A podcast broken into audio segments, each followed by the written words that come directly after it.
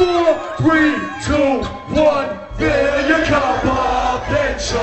On the joint now, but get fucked. There you go, it's your party. Very welcome to the Maritimes.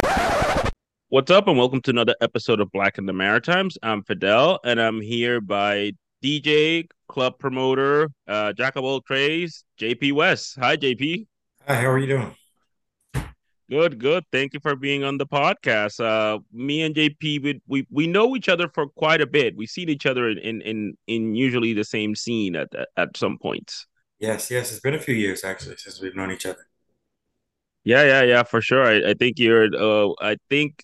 you're one of the first Black persons I seen in when I got to Moncton. So I can't necessarily recall that. So yeah, thank you for being here. So what does JP is? Like, what does it stand for? Like, is it JP or John Paul? What is it exactly? Yeah, it's just abbreviation of my name. Like, my name is Joseph Paul, so I just kind of abbreviated. I kind of brought it back. I used to have it when I was younger, and then it left. And then, I don't know, it just kind of grew. The crew just brought it on, and I figured, you know what, we're going to run with it. It's comfortable. Everybody's comfortable with it, and it kind of made me stand out more, I guess. Oh, nice. So tell us about you. Where do you come from? Where were you raised? Well, I'm from Africville. I've lived in Halifax pretty much my whole life. I've from the north end, so like, from like Mulgrave Park area, but I lived all over from, the north end to Spryfield, because my dad and my mom never lived together. So it kind of was living both worlds, because my mom is white, my dad is Black. So I got to live both sides. But, I lived all over. I lived in Ontario for 10 years. And then I came home. And then 10 years ago, I came up here for a weekend to visit family. And I never turned my back. I came up here a month later and been here for 10 years. Oh, wow. So you said Africville. Again, Africville has been a subject. If you listen to this podcast, Africville was a place in Nova Scotia in the 1960s. 50s, 60s, it was torn down. Then a lot of people went to North Preston, East Preston, different places there in Halifax. Yeah, well, that's so what did.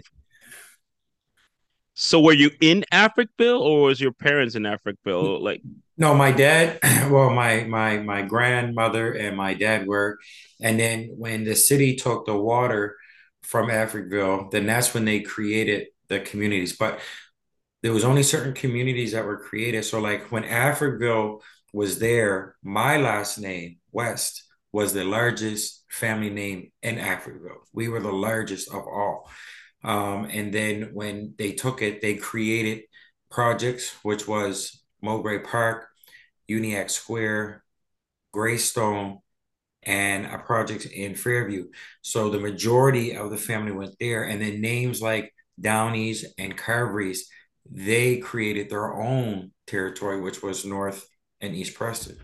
So, but now it's like my name is like the smallest, but it's the largest at the same time, because like me and my cousin are the only two males left with that last name, but the females have married and other last names, so branded off. But yeah, we still own it. We still own the property, and we still have our reunions every year. Oh, wow. That's very interesting. I mean, a lot of people don't know that Nova Scotia has the oldest Black history in Canada. There have been Blacks since the 1600s in Canada, before it was Canada. And, it's a part that some people try to obey. They're like kind of neglect. But Nova Scotia has the richest Black history all over the country. And families such as yours have been here for centuries, like hundreds of years. Yeah, it's been a long time. And they gave it to us. They built the church that used to be there and stuff, but it's still everywhere. But it's still in our name, though. It still belongs to us. Oh, wow, that's interesting. So you said you had a Black father and a white mother. Did you predominantly live with your mom or with your dad? No, I lived with my mom since I was born. My dad really didn't I don't know, kind of really take part till I was like around 11 or 12. But I kind of like grew up with my dad's side of the family. My dad really wasn't there until later on. But yeah, once it was then I lived both sides. Like I would go spend time with my dad, and then I spent time with my mom. But it was weird because my mom was white, but we grew up in the projects. It was, it was a very interesting upbringing. So you were surrounded by black people pretty much all your life, like Yeah. My whole life, black people. Everywhere I lived in Halifax, but you know, like I also got my mom's side too, right? So I don't want to tell your age, but like what was it to keep growing up in Halifax around that time? Oh man, it was definitely, you know, one of the roughest. I mean, back then when I was growing up as a kid, especially being in Halifax, was very violent, you know. And what a lot of people don't understand for us Black Scotians is that, you know, when we're born, and I tell a lot of people, it's like the movie Ants. You know, they have two jobs they can pick. They could be a worker or they could be another one. And, you know, for us Blacks and Nova Scotians, you know, our life was either to sell drugs or, you know, pimp. I mean, there really wasn't much for us back then. You know, there was a lot of gangs, a lot of violence. There was a lot of, you know, things that should have been there that wasn't there for us, you know. And even though they had things for the kids, it wasn't what it should have been. So it was very hard to grow up at in my era, that's for sure. Now that you're an adult and you see and you look back, why do you think that happened, that there wasn't enough? Like, you know, when you live in poverty, in poor neighborhoods, usually there's a lot of single mothers. There's not enough funding. There's not better schools, programs, and things like that. But what can you pinpoint anything that you would say, you know, if I would have gone and done that, or been here, or people would have done this or that, it would have been a better outcome for the neighborhood? You know, like, when we look at it like now, you know, my cousin, which was the older generation who has created things, I think it was, in my opinion, like a bubble. You know, when you're used to a cycle, it's a cycle that you stay used to. And I believe that just in that time, that generation was comfortable and they just wasn't sure how to adapt. They were just able to react, if that makes sense. So now, you know, so much has changed down home compared to they've brought back, you know, things within the community now. So all the projects have things that enable the kids to realize that there is more than what we see, because for us Scotians to be able to leave is rare. There's only a few of us, like myself, that has been able to leave and stay gone, because usually when you leave, you always go back. So, but now, you know, our generation is showing that there's more there and that you don't have to leave to get it. So, yeah, that's definitely. Sorry about that. I think I was going to agree with you. I said that, yeah, that's definitely something that that now we see it. I think I see, you know, again, shout out to Alex Cooney-Ross from Family Over Fame. He's a for Square, and he's one of the guys that had kind of taught me in the past episode that how people are doing more in the community themselves, other than like waiting for the government or somebody else, that they're doing it themselves to make sure that things are better. Right. And that's like even here in Moncton, like, you know, myself and four other partners, we started something last year in this city that now the city is trying to follow, but they can't. And we started the community block parties, you know, where we've gone around to all the blocks and we've given to the kids, all from our own pockets, you know, everything that we do, from the food, from me playing the music, to the face painting, to everything, we're giving back to the kids to show that there is more and that, you know, we're willing to give back to them, right? Yeah, that's true. And I mean, like, and I'm going to go back to your childhood, because this is a lot of happens in inner city kids. And this is what a lot of people don't understand. Like, why can't you do this? Why can't you do that? A lot of people don't understand that everybody, when there's a kid, there's role models. Every kid has his role models. In the ghetto, sometimes the role model is the dope man. Yes. Because that's the guy you see him with money. That's the guy you see, or the pimp, because that's the guy you see with the cars. That's the guy you see with the girls. Right. And that's how it was. You know, right. That's how it was. That's all we saw. You know, we saw them, you know, selling the drugs and pimping the girls. And so to us, that was something that was cool, you know, and I went down that road for a little bit where, you know, I thought it was cool. But, you know, again, you have a choice as an individual to continue to do that or to do right. And, you know, me and what I've been through to give back, it means that, you know, I'm doing something that was never given to me the right way. So what do you, like, when you were a kid, I'm assuming you went to school, was it the school near your area, or that you went to another out of school area? No, I went to all local public schools. Every year I was in, you know, local public schools, but I didn't finish school though. I only got to grade 10. Okay, and was that because like again the role models in that community, you were trying to follow that route first? No, I was just being me, you know, thought I was cool and being a class clown and kept getting kicked out, and then finally I'm just like, okay, I'm over this, you know. Thought everything was good, but then again, back then, you know, being responsible or living on your own was a lot easier than what it is now. So what happened when? At what age did you drop out of school? Oh, geez. That's a good question. I think in my teens, my early teens. Yeah. Cause I graduated grade 9, and cause back then the grades are different. Like middle school was 7 to 9, high school is 10 to 12. So I graduated middle school and I did grade 10, 4 years. So yeah, probably like late teens. So when that happened, did your mom and your dad supported you? Did they say, no, you got to go get a job? What was the reaction when that happened?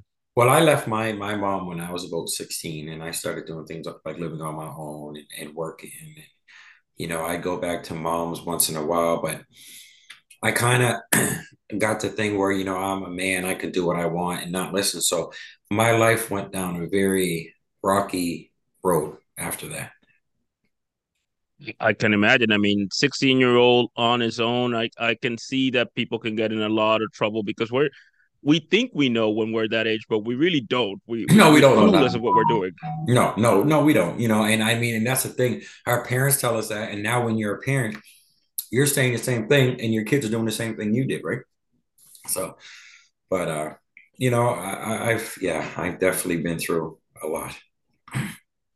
I could definitely, I mean, I could see that at 16. So you're on your own, you go through your triumphs and tribulations, and I'm assuming, you know, trouble gets here and there. Was there anything life-changing within that route that you were living by yourself that you probably said that you can remember that it was like, whoa, this is real now. Like I'm a grown-ass man, and I'm facing consequences, or I'm facing this, or I'm facing that.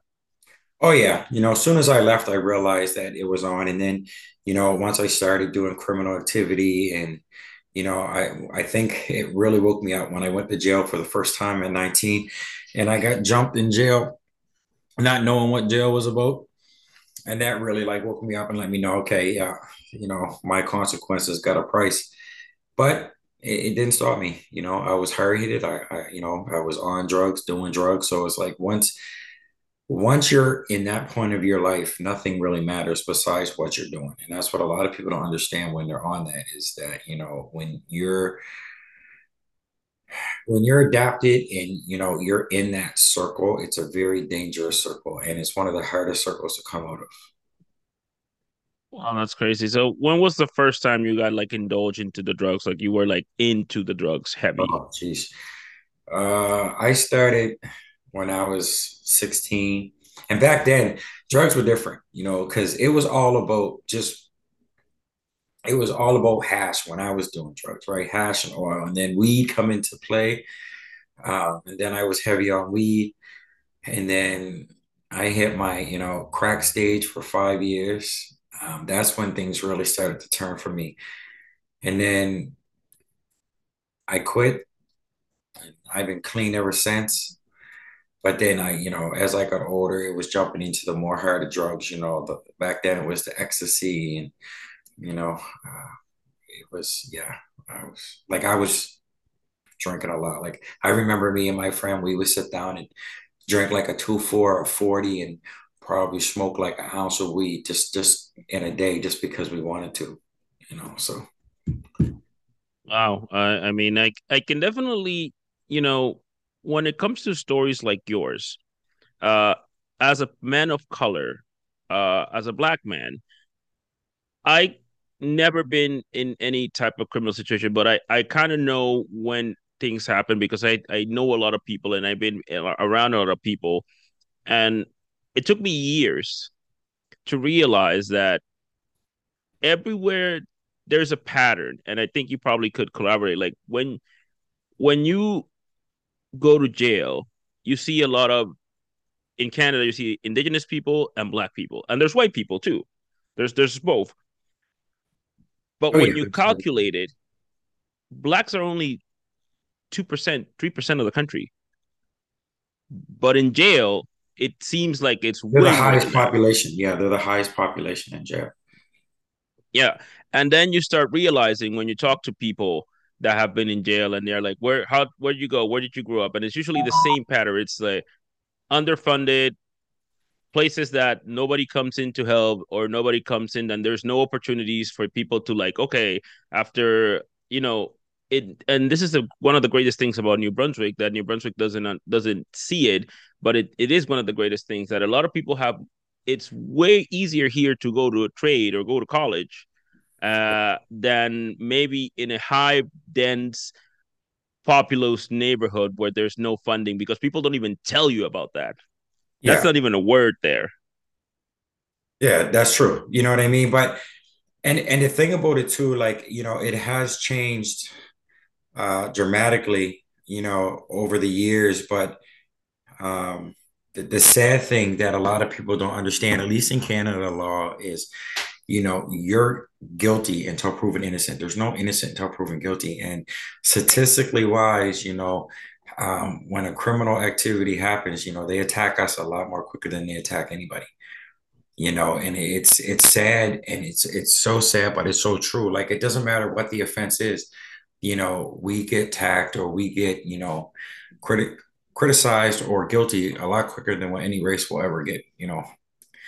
Yeah, and there's a perception on that too, because I mean, like, you could be driving, just having a normal day with your kids, and all of a sudden a cop stops you because he thinks like you're speeding, let's say. Yeah. And then he checks and he's like, oh, he has a record. Like, yeah. Even if it's nothing, and then he's gonna treat you automatically. The whole scenario changes. Exactly, and the thing about the way they treat you too is when you're in the system, you know, they don't believe that you can come out. And I spent 5 years incarcerated off and on. And, you know, every time I went in, I came out with my head held high, and I always would never let jail knock me down. I would take it as a learning experience. And even to this day, you know, when I get, you know, pulled over or I get talked to, you know, it's been almost 18 years since my last solid conviction. And, you know, I tell them, like, not everybody stays in the system. Like, you know, some people do grow up. It's rare, but some of us do wake up. Yeah. I think I spoke to Kyle Gabriel. Shout out to him. He has a company called Lossless C. He changes their life around, and a lot of others are turning their life around. I think people have a misconception that they're like you know, jail and is not the end of it all. And people look at it like if you are convicted of any crime, especially if you're black. Like, because let's say, like, I have to say it straight. If you're white, it's a different system altogether. It is. If you're black and convicted, some people think it's the end. Some people don't even lend you a job. Some people ask you for more references. Some people ask you for twice the things that any normal person to work at a minimum wage job. Exactly. And you know what? Sometimes a black person doesn't even have to have a record when they go for a job because they're looked at just because they're black. You know what I mean? So at the end of the day, it's a struggle. So when you have to do right by yourself, you have to do it at 10 times more than what the average person would. Yeah, that's definitely true. So, I mean, so you know, you drop out of school, you get in trouble. You get convicted. You go in and out of the system for a bit. When do you? And you're also aware that, you know, addicted to drugs and things like that. When do you try to turn it around, like, completely? When do you say, like, okay, that's it. This is what I'm going to try to just keep it as best as possible, and it has gone from there on. Well, it took me a long time. So when I had my two youngest, so. The oldest one is 13. So when I had her, that's when I, you know, decided was I'm done with jail.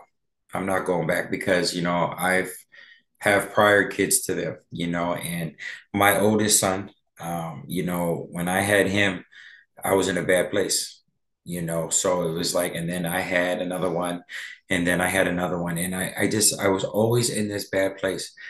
And, I just wasn't myself. And the one thing that I teach people and that I learn is that, you know, you can never be a friend or a father or a girlfriend or anything unless you fix yourself. So I honestly completely fixed myself when I left my ex 7 years ago. Oh, wow. So there was and, you know, I can relate to that as well, because when you're in a bad place, that energy surrounds you. That energy is like, even if you're significant other or your friends and stuff like that. And I'm assuming when you're in a certain type of scene, you get with people in that scene, and it becomes a vicious circle, right? Yeah. And you're used to it. And that's what you want. It's like, you don't want anything else but what's around you because you're comfortable. Like I said, it's like a bubble. So, but when I left my ex, you know, I a lot of things hit me mentally to the point where, you know, I had to seek, you know, counseling and stuff. And then it really made me realize that it's time for me to change. And when I did that, you know, then I believed I was blessed. You know, God blessed me because a lot of positive things happened to me very quickly in the first 2 years of changing my life around. Oh, wow. That's amazing. So that's congratulations to you. I mean, a lot of people, I think a lot of people think it's not possible sometimes when you're in that, because I'm pretty sure when you were in that situation, you didn't think it was possible, and eventually you did, and you got out of it. I mean, a lot of people will think right now, I mean, so to anybody that's listening, and if you're going through something, it's not the end. You can definitely get out of it.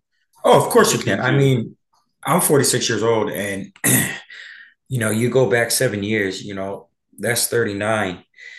And it's like, at that age, anybody in their right mind, you know, when you feel things are not going good, sometimes you believe it's never going to go good. And I did. I believed that my life was never going to go anywhere. You know, I believed that, you know, nothing ever was going to be good, that I was just going to get what I got. And, you know, when I look back at it now and I look where I am now, you know, I believe that, you know, I've been blessed because my life couldn't be any more better than what I have right now. Yeah. Yeah. And we're going to talk about that now. You said you came to Moncton for a month, or was it a week? No, a week. So I have a cousin that lived up here. He's been up here for like 10 years at that time. And it was a year since I saw him. So I seen him down home, and he invited me and my ex at the time up for a weekend. So we came up, and I looked at her and I'm like, do you like it here? She's like, yeah. I said, would you move up here? She said, yeah. We went home. 30 days later, I found a host, paid for it. And we moved up 30 days later. Oh, wow. So that was a quick move. That was like a... Oh, yeah. Like, when my mind set on something, I do it. There's no hesitation. Like, if I want to do something, I just do it. And I make sure I get it. Like, I don't stop. So it was a done deal. I went home, and I was on the computer until I found a spot, sent the money. We packed the truck and drove up. So why... I mean, and again, you said you lived in Ontario, you lived in Halifax. Why? What do you think set you up about Moncton to just set up? Because at that time, it's quiet. I mean, I'm from the city, you know, I'm from the projects, but I love quiet. When I lived in Ontario, I lived on a horse farm. So I love quietness, and I wanted to give better to my kids than what they had down there, because at that time there was nothing and things were falling apart. And I just like, you know what, I got to make a move. So I tried to make a move that, you know, bettered them as well as myself. I just needed a change. Oh, wow. That's pretty deep. So we're going to talk about a little bit of what you do now, which is, you know, you do DJing and you do clubs and promotions and events. I think the first time I met you, you were working at a club. I think it was the IROC or something like that. I don't remember what it was. Revolutions. That's one of the places that I saw you. So was it something that you were into, like doing events and DJ? Was it something that you always wanted to proceed, or that it was something late at an age that got you into that? Well, no, I mean, I've always loved music. I mean, again, us East Coast, man, you know, music is what we are. Like, we speak through our music, you know, whether it's in a relationship or to people, because for me, when I listen to music, you know, majority of people in the club, when they go to the club, they're not actually listening to the music. They're listening to the beat, and they might listen to the chorus, but that ain't me. See, I listen to what they have to say, because 9 times out of 10, I can relate to what they say. So I can express my feelings to people through music, which makes me know my music. So I've always had the love for music. I've always wanted to play because my uncle was a DJ, and he's still a DJ for like 40 years. And I've always had a desire to do it. So I guess I just never had the chance or the opportunity. So even when you met me in Revolution, I was only a bouncer, because I've been in the club business for 14 years at that time. So I've been a bouncer in the club business for a long time. Like, I actually still work for the Trailer Park Boys when I go home. So, you know, it's it was there. And then over the course, I think 4 years ago, I was doing my host parties. I was throwing massive host parties here. And my great friend, my brother, Froggy, offered to sell me a board. And I bought his board, and I started playing in my basement, man. And, you know, my great friend Joey, you know, was motivating, pushing me. And then finally, I got my first spot, and that was at our first Wavelength, you know, 2 years ago. And when I did that venue, it was 150% negative, and it was everything I could have asked for. And that's what made me come home the next day and just do what I want to do. And I just played, and I was under the wing of many, many respected DJs in this city that enabled me to learn from them. And I just gave it everything I got. And now here I am. Wow. So let's walk back. You worked for the Trailer Park Boys. Now, for those of you who don't know, and again, this is a very maritime podcast, the Trailer Park Boys are pretty huge stars. They have Netflix shows. They had a syndicated television show nationally, even went internationally to the U.S. How did that relationship came about? Well, my cousin pretty much runs security in Halifax. And way back when Trailer Park Boys was on top, they opened up a nightclub in Halifax called Bubbles Mansion. And at that time, my cousin come to me, and I was one of the first original security crew that worked for Bubbles Mansion, worked with the Trailer Park Boys. Then they opened up the Toothy Mouth, which is still running down there.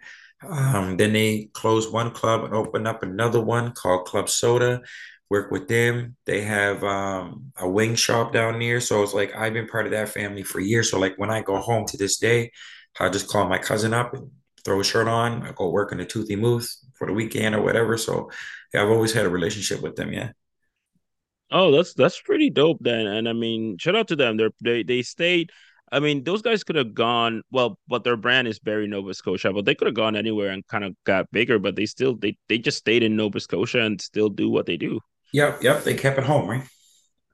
Yeah, for sure. So, I mean, you seem like a guy that has gone through ups and downs and has gone through a whole lot of different things over the years. But there's one thing as a Black Nova Scotian or a Black person in the Maritimes that you can't avoid, and that's racism. Do you remember the first time you actually understood or do you think somebody was racist, or there was a racist situation that you were in it?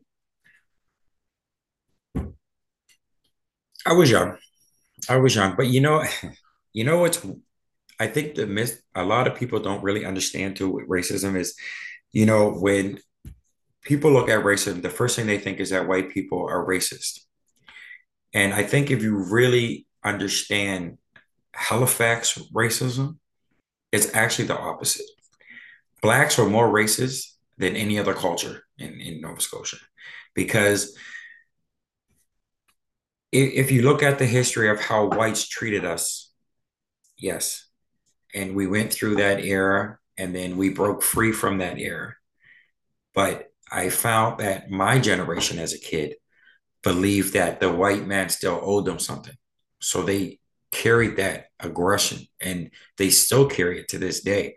And it's like, and I think that's what made me break away from it, because I understand what racism is and I understand what it did, but I also believe, and my belief is very small, but I believe the fact that neither the blacks or the whites owe anybody anything, because we can't change what happened back then, but we can only create what happens now. So for us to turn around and keep living on what happened, where are you going?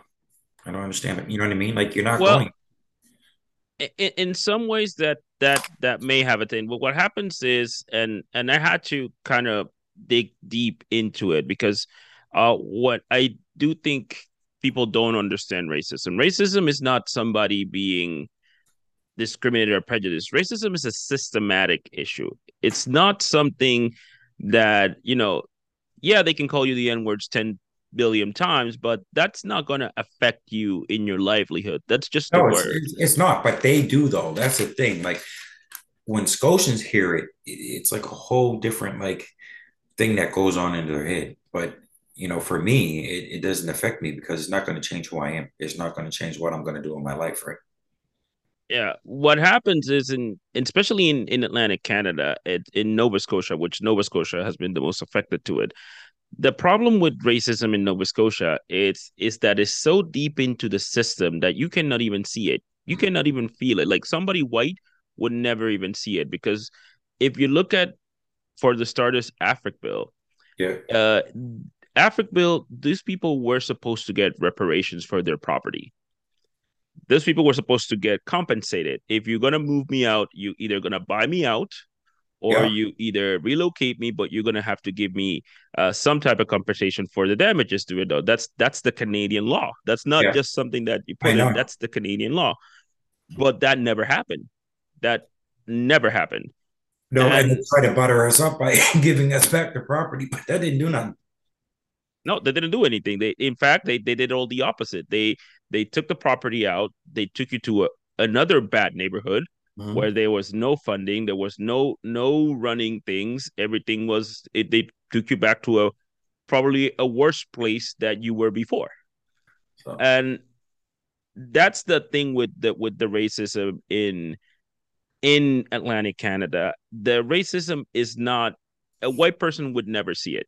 They would never see it. Ever, because it would never affect them in any shape or form. However, if you're an indigenous or a black person, the system makes you stay in the projects. The system makes you go and get in trouble, because they say, well, because you don't have any after school programs, you don't have anything else, and your mom's working.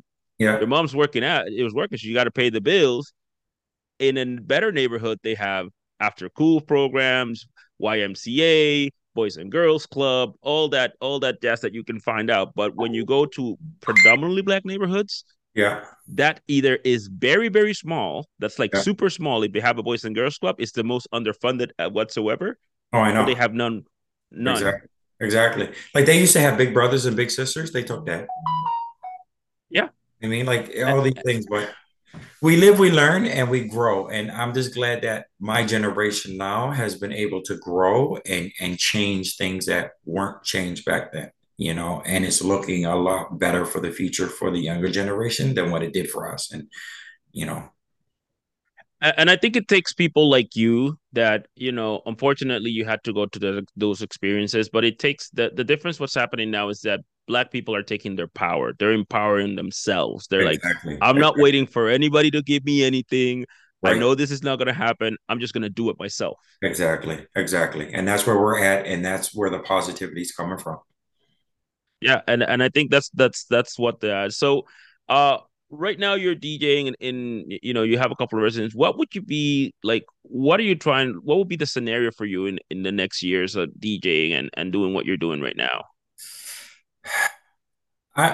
You know what? I have, I don't know. I just have goals, I guess. Like, you know, I'm starting this business late. I mean, really late. You know, I'm at the age where most DJs are just in a chill mode, relaxing. My goal is to come in this with extreme goals. Like, I want to be different. I want to be known different. You know, I'm not walking into this career with just one genre. You know, I'm walking in there playing multiples. You know, I want to be able to satisfy anybody that gets on that dance floor, and it doesn't matter what it is or what I got to do. And I want to, you know, be on them grand stage. I just want to, I want to love my music, and I want to be able to have my fans love it as much as I do. Yeah, and I think you can reach there. I mean, I don't think you're late. I don't think you're late at all. I think at this point in your life, you discovered it, and what you have to do is just keep moving forward, right? Like, that's what I think. The internet is the broken barriers. Like, you see people that are. Now I saw, like, there's a person called Grandma Techno. She's like 67 or 70 years, and she has like 10 million followers on Instagram, and she's like a star.